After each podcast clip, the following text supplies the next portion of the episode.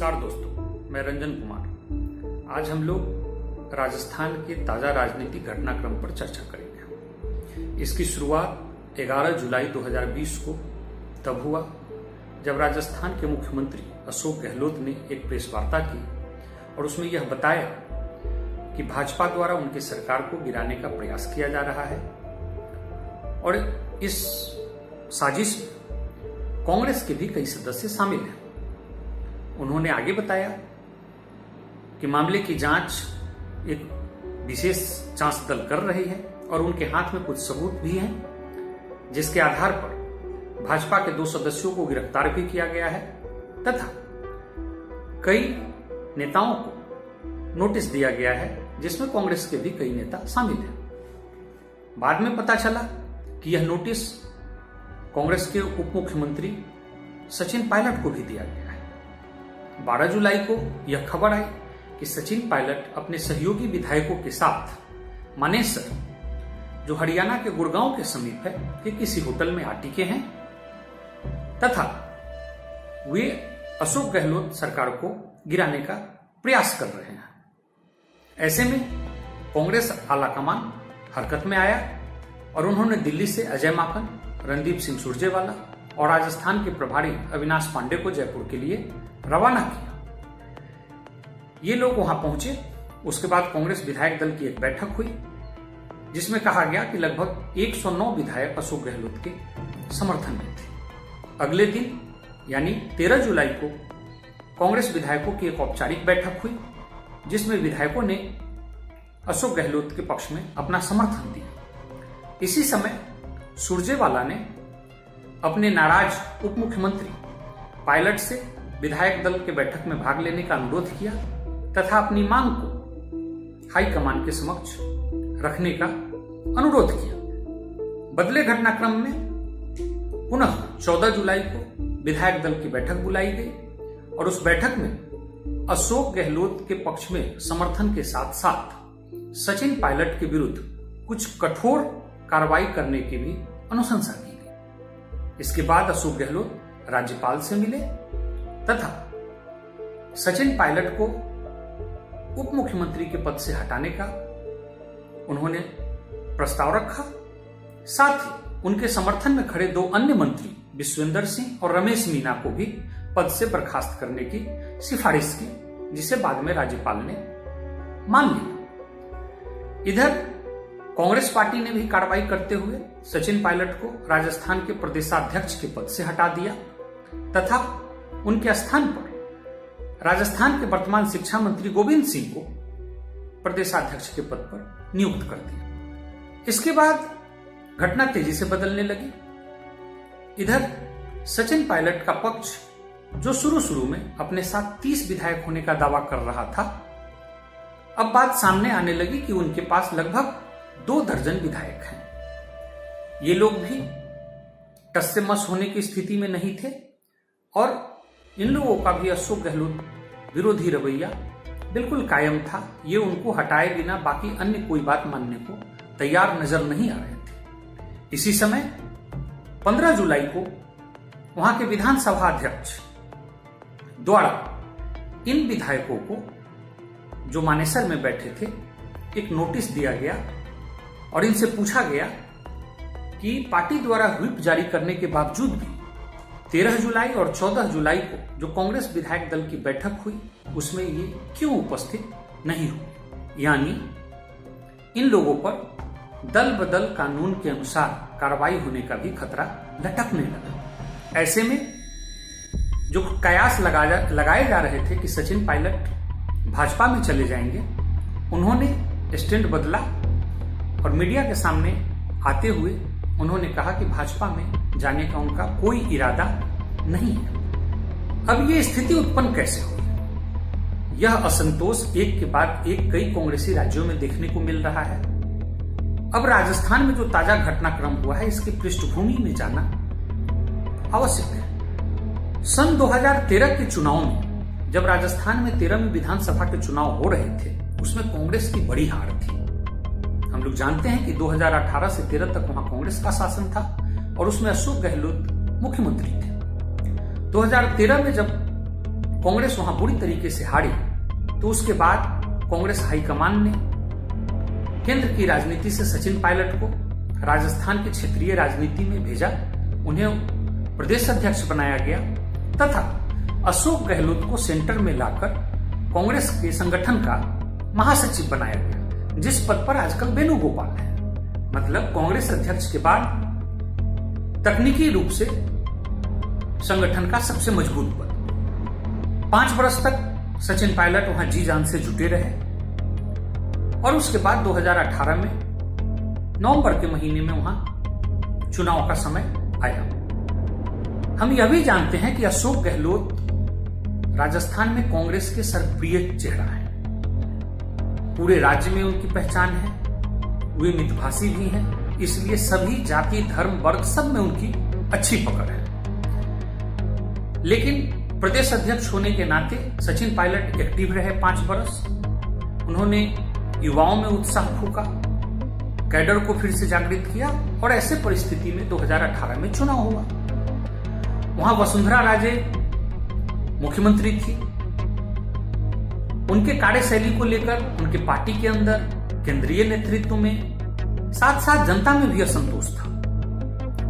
और इसी व्यापक असंतोष को देखते हुए, उस समय के कई ओपिनियन पोल बता रहे थे कि इस चुनाव में भाजपा की बड़ी दुर्गति होने वाली है और कांग्रेस बड़ी जीत की ओर बढ़ रही है। लेकिन जैसे जैसे चुनाव नज़दीक आया और टिकटों को लेकर कांग्रेस के दोनों खेमों, पायलट और अशोक गहलोत के गुट में गुटबाजी बढ़ने लगी और बड़े पैमाने पर रिवेल कैंडिडेट खड़े हुए। जहाँ अशोक गहलोत के कैंडिडेट को टिकट मिला, वहाँ पायलट ने रिवेल खड़ी की। जहाँ पायलट के कैंडिडेट को मिला, वहाँ अशोक गहलोत ने रिवेल खड़ी और चुनाव परिणाम वैसा ही आया। कांग्रेस किसी तरीके से सबसे बड़ी पार्टी के रूप में उभरी और 200 सदस्यीय विधानसभा में उनको 100 सदस्य जीत के मतलब बहुमत से एक कम। तिहत्तर सीट बीजेपी को मिला, छह सीट भाजपा को मिला। एक सीट कांग्रेस के चुनाव पूर्व सहयोगी जो उत्तर प्रदेश के अजीत सिंह है, उनकी पार्टी को मिला। दो सीट वहाँ कम्युनिस्टों को मिला। दो सीट आदिवासियों की एक पार्टी है, बीटीपी। उसको मिला। बीटीपी मुख्यतः गुजरात के नेता छोटू भाई बासवा की पार्टी है, भील जनजाति से संबंधित पार्टी है यह, जो गुजरात के जो जालौर सिरोही डूंगरपुर का एरिया, जो राजस्थान का क्षेत्र है, गुजरात से मिलता है, जहाँ भीलों की संख्या है, इन क्षेत्रों में बीटीपी के बोलबाला है और उसी आधार पर दो सीट उनको भी मिला। इसके अलावे हनुमान बेनीवाल एक जाट के नेता हैं, उनको भी तीन सीट मिला और तेरह निर्दलीय जीत कर आया। कहा जाता है कि उसमें से अधिकांश अशोक गहलोत के ही गुट के थे। ऐसी स्थिति में इन निर्दलियों, भाजपा के सहयोग से अशोक वहाँ कांग्रेस की सरकार बनी, काफ़ी खींचतान के बाद। कई कई दिन तक वहाँ खींचतान चलती रही। और फिर सचिन पायलट को मान मनोबल कर हाईकमान ने अशोक गहलोत को मुख्यमंत्री बनाया। नाराज़गी वहीं से बढ़ी। सचिन पायलट का पक्ष था कि पाँच साल उन्होंने प्रयास किया राज्य में। साथ ही उनका कहना था कि उसी समय साथ में मध्य प्रदेश और छत्तीसगढ़ में भी चुनाव हुए, जहाँ कांग्रेस के प्रदेश अध्यक्ष को मुख्यमंत्री बनाया गया।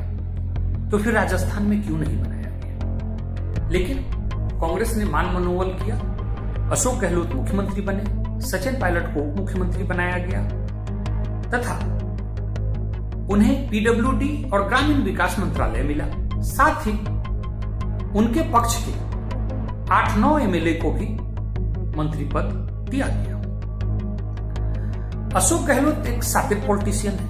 वे मामले को उसी समय समझ रहे थे कि उन्हें जस्ट बहुमत प्राप्त है, ऐसे में भाजपा आगे खिल कर सकती है और सचिन पायलट भी विरोधी रवैया अपना सकते हैं। इसीलिए उन्होंने धीरे धीरे अपने बहुमत को मज़बूत करने का प्रयास किया और उन्होंने बसपा के छह एमएलए का विलय कांग्रेस में करा। मतलब जो कांग्रेस बसपा के छह विधायक वहाँ जीत कर आए थे, सभी को उन्होंने कांग्रेस में मिला लिया। ऐसा उन्होंने अपने 2008 के कार्यकाल में भी किया था। 2008 से 13 तक जब वो राजस्थान के मुख्यमंत्री थे, उस समय में भी उन्होंने भाजपा के छह विधायक को कांग्रेस में विलय करा दिया था। अब स्थिति उत्पन्न आई। उत्पन्न हुई कि कांग्रेस विलय में, बसपा के विलय के बाद कांग्रेस के सदस्यों की संख्या 106 हुई। इसके बाद 2009 में लोकसभा का चुनाव हुआ और वहाँ कांग्रेस का बड़ा निराशाजनक प्रदर्शन रहा और 2500 सीट वहाँ की भाजपा जीत गई और सभी सीट पर कांग्रेस के प्रत्याशी बहुत भारी मतों से पराजित हुए। यहाँ तक कि अशोक गहलोत के अपने पैतृक सीट जोधपुर पर उनके पुत्र बहुत बड़े मार्जिन से हार गए। पुनः विवाद बढ़ा। पायलट ने निशाना साधा कि मुख्यमंत्री अपने पुत्र को नहीं जिता सकते। गहलोत ने कहा कि प्रदेश अध्यक्ष होने के नाते पायलट को इस्तीफा दे देना चाहिए कि राज्य में कांग्रेस का प्रदर्शन बहुत खराब रहा। ऐसी परिस्थिति में तनाव और बढ़ा। पुनः दो विधायक राजस्थान के सांसद बन गए। उन दोनों का सीट खाली हुआ। एक थे आरएलपी के हनुमान बेनीवाल, जो भाजपा के टिकट से चुनाव जीत गए। बाद में उपचुनाव में उनके भाई वहाँ से खड़े हुए और वो जीत गए। दूसरा, एक मंडावा क्षेत्र है, वहाँ के भाजपा विधायक नरेंद्र कुमार थे। वे भी लोकसभा चुनाव में सांसद बन गए झुंझुनू से, उनका सीट खाली हुआ और उपचुनाव में वह सीट कांग्रेस जीत गई। अब कांग्रेस के विधायकों की संख्या वहाँ 107 हो गई। और भाजपा के सदस्यों की संख्या बहत्तर और बाद में हनुमान बेनीवाल शामिल हो गए भाजपा में तो उनके तीन भी, तीन विधायक भी भाजपा से मिल गए। तो भाजपा के विधायकों की संख्या पचहत्तर हो गई। इसके बाद मार्च में मौका आया, जब मध्य प्रदेश में कांग्रेस की सत्ता गई। उस समय में भी सचिन पायलट पर प्रश्न उठाए गए और उनकी शिकायत अशोक गहलोत ने हाईकमान से की। कि सचिन पायलट की भी मंशा भविष्य में इसी तरह के तख्तापलट को अंजाम देने की है। पुनः 19 जून को राज्यसभा चुनाव का भी मामला आया और भाजपा के एग्रेसिव पोस्टरिंग के डर से पुनः यह मामला उठा कि कांग्रेस के विधायक क्रॉस वोटिंग करने वाले हैं। ऐसे में अशोक गहलोत एक्टिव हुए। पुनः उन्होंने इस बात को हाईकमान तक पहुँचाया कि सचिन पायलट अपने समर्थक विधायक के साथ क्रॉस वोटिंग करने वाले हैं। मामला पहले ही ज़ाहिर हो गया। ऐसे में क्रॉस वोटिंग नहीं हो पाया और राज्यसभा चुनाव में कांग्रेस को 123 विधायकों का समर्थन मिला। इनके दो विधायक बीमार होने के कारण वोट नहीं दे पाए। भाजपा के उम्मीदवार को चौहत्तर वोट मिले और उनके एक विधायक का वोट निरस्त हो गया, जिस पर समय समय पर उनकी निष्ठा पर भी प्रश्न किया जाता है कि शायद वे अंदर से कांग्रेस से मिले हुए इन परिस्थितियों में वर्तमान घटनाक्रम को देखा जा सकता है कि समय समय पर यह तनाव चुनाव के समय से ही था जो बढ़ता गया और वर्तमान घटना के रूप में यह फूटा है। अब हम देखते हैं कि इस घटनाक्रम में हाई कमान की क्या भूमिका रही। मध्य प्रदेश की घटना के बाद अशोक गहलोत हाई कमान को यह समझाने में कामयाब हो गए कि सचिन पायलट भी भविष्य में ऐसा कर सकते हैं। पुनः एक घटना और चर्चा में आई। कहा यह गया कि भाजपा ने सचिन पायलट, सिंधिया के साथ बैठकर एक ही समय डील किया। और इसका एक काश्मीरी एंगल भी था कि फारूक अब्दुल्ला की पुत्री सचिन पायलट की पत्नी है। और कहा यह गया कि फारूक अब्दुल्ला और उमर अब्दुल्ला को रिहा कराने के बदले यह डील किया गया है कि सचिन पायलट राजस्थान में कांग्रेस की सरकार गिराएँगे। इसका कोई पुख्ता सबूत नहीं है, लेकिन इस तरह की चर्चा मार्च में हुई थी जब फारूक अब्दुल्ला और उमर अब्दुल्ला को रिहा किया गया था। तो उस समय में भी ऐसा लिखा पढ़ा गया था कि अगली बारी राजस्थान की है और वहाँ सचिन पायलट ऐसा करेंगे। मतलब यह कि हाई कमान के कान में यह बात थी। राज्यसभा चुनाव के समय अशोक गहलोत यह बात समझाने में कामयाब हो गए कि अगर सचिन पायलट के साथ सख्ती से निपटा जाए तो हम आश्वासन देते हैं कि अगले अगले चार साल तक। वहाँ कांग्रेस की सरकार बनी रहेगी मतलब कि कांग्रेस अपना कार्यकाल वहाँ पूरा करेगी। इसी संदर्भ में वर्तमान घटनाक्रम को देखा जा सकता है। अब हम देखते हैं कि वर्तमान में क्या स्थिति है। वहाँ के विधानसभा अध्यक्ष द्वारा जो नोटिस जारी किया गया है, वह कांग्रेस के उन्नीस उन्नीस विधायकों को 19 विधायकों को किया गया मतलब स्पष्ट है कि सचिन पायलट के साथ कांग्रेस के 19 विधायक हैं और तीन विधायक निर्दलीय हैं, यानी कुल 22 ऐसे में, अगर इन 19 विधायकों को विधानसभा अध्यक्ष द्वारा दल बदल कानून के अंतर्गत सदस्यता रद्द कर दिया जाता है तो वहाँ की विधानसभा का स्ट्रेंथ घटकर 181 हो जाएगा। ऐसे में बहुमत के लिए बिरानवे विधायकों की आवश्यकता होगी। वर्तमान समय में अशोक गहलोत के साथ कांग्रेस के अट्ठासी, दस निर्दलीय, दो विधायक कम्युनिस्ट के और एक विधायक अजीत सिंह आरएलडी के। मतलब 101 विधायकों का समर्थन हासिल है। बीटीपी के दो विधायक हैं, जिनका रुख स्पष्ट नहीं है। आजकल उनके राष्ट्रीय नेता छोटू भाई बासबा गुजरात भाजपा के ज़्यादा नज़दीक हैं। ऐसे में उनके भाजपा के साथ जाने की संभावना है, लेकिन स्थानीय विधायक कुछ भी कर सकते हैं, कहा नहीं जा सकता है। इस परिस्थिति में अगर हम देखें तो अशोक गहलोत के पास वर्तमान में बहुमत नज़र आ रहा है। अब एक प्रश्न उठता है कि भाजपा ने यहाँ मध्य प्रदेश और कर्नाटक जैसी तत्परता क्यों नहीं दिखाई? इसका सबसे बड़ा कारण यह है कि कर्नाटक और मध्य प्रदेश में भाजपा। मैजिक नंबर के करीब थी। कर्नाटक में भी उसकी उनके करीब 105 विधायक थे। मध्य प्रदेश में भी 107 विधायक थे। मतलब वह बहुमत से 8-10 विधायक ही दूर थे। इसलिए उन्होंने प्रयास किया कि सरकार बनाई जाए। लेकिन राजस्थान में मैजिक फिगर से उनकी दूरी 26 विधायकों की ऐसे में जितने विधायक सचिन पायलट लेकर आए हैं, उससे काम चलता हुआ नहीं दिखता है। इसीलिए भाजपा ने मौन साधे रखा और सारा खेल उन्होंने सचिन पायलट पर छोड़ा कि पहले पर्याप्त मात्रा में वो विधायक को लेकर आए, उसके बाद भाजपा कुछ निर्णय करेगी। वैसे, जिस समय में यह घटनाक्रम चल रही थी मतलब 12 जुलाई से लेकर 15 जुलाई तक इस बीच में अशोक गहलोत के करीब, करीबियों पर आयकर के छापे पड़ने शुरू हो गए। भाजपा के तत्परता में कमी का एक और कारण है। कर्नाटक और मध्य प्रदेश में, जो भाजपा की तरफ़ से मुख्यमंत्री के उम्मीदवार थे, जैसे येदुरप्पा और शिवराज सिंह चौहान, वे वहाँ दल बदल को लागू करने में काफ़ी एक्टिव थे। पहले दिन से वे इस प्रयास में थे कि वहाँ की सरकार को गिराया जाए और उन्हें नेतृत्व का मौका मिले। लेकिन इसके उलट राजस्थान में भाजपा की सबसे बड़ी नेत्री वसुंधरा राजे सिंधिया पृष्ठभूमि में है। उन्होंने अब तक सरकार बनाने से संबंधित कोई तत्परता नहीं दिखाई है। उनकी भाजपा के वर्तमान केंद्रीय नेतृत्व से दूरी जगजाहिर है। ऐसे ही वहाँ के वर्तमान भाजपा के संगठन से जुड़े लोगों में से उनकी नाराज़गी भी जग ज़ाहिर है।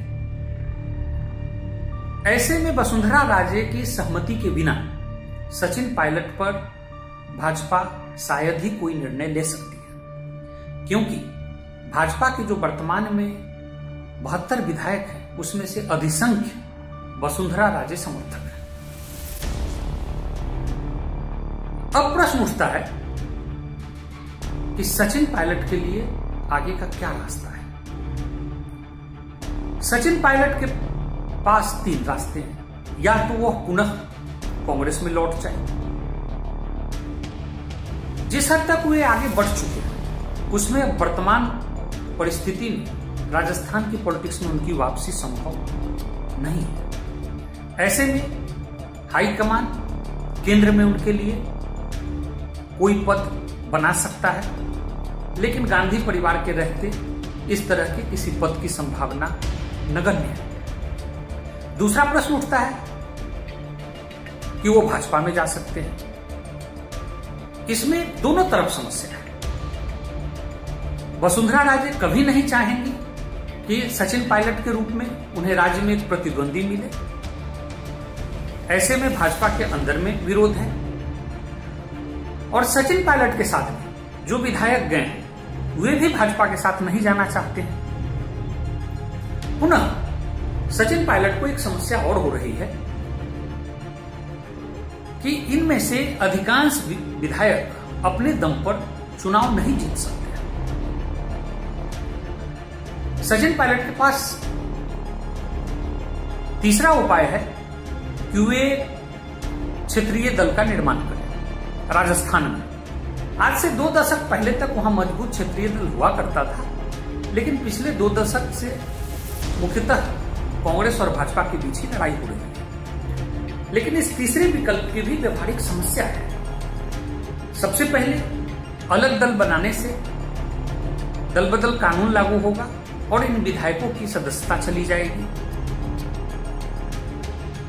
सिंधिया की उलट ये विधायक किसी खास क्षेत्र के नहीं मध्य प्रदेश में जिन विधायकों ने इस्तीफा दिया है, वे अधिकांशतः ग्वालियर गुना चंबल क्षेत्र के हैं, जहाँ सिंधिया का प्रभाव है और भाजपा भी मज़बूत है। तो उन विधायकों को यह भरोसा था कि उपचुनाव में वे भाजपा के वोट और सिंधिया के प्रभाव से पुनः जीत जाएँगे। लेकिन राजस्थान में स्थिति ऐसी नहीं है। ये विधायक कई क्षेत्रों के हैं और पायलट का भी वोट बैंक किसी खास क्षेत्र में सीमित नहीं है। ऐसे में दल बदल कानून लागू होने की स्थिति में इन विधायकों को सदस्यता जाने का डर है। ऐसे में यह डर बना हुआ है कि इन बागी विधायकों में से कितने पायलट के साथ देर तक टिके रह सकते हैं। पुनः अलग दल बनाने के लिए संसाधन की आवश्यकता होती है। और जब सामने भाजपा और कांग्रेस जैसी पार्टी हो तो उसे टक्कर लेने के लिए पर्याप्त संसाधन की आवश्यकता होती है, जो संभवतः नहीं है। पुनः एक राजनीतिक दल बनाकर और चुनावी मैदान में टिके रहना, इसके लिए लंबे समय तक प्रतीक्षा करने की आवश्यकता होती है और सचिन पायलट के वर्तमान कदम को देखते हुए ऐसा प्रतीत होता है कि उनमें धैर्य की कमी है। ऐसे में यह देखा जाना इंटरेस्टिंग होगा कि उनके द्वारा आगे क्या कदम उठाया जाता है। नमस्कार।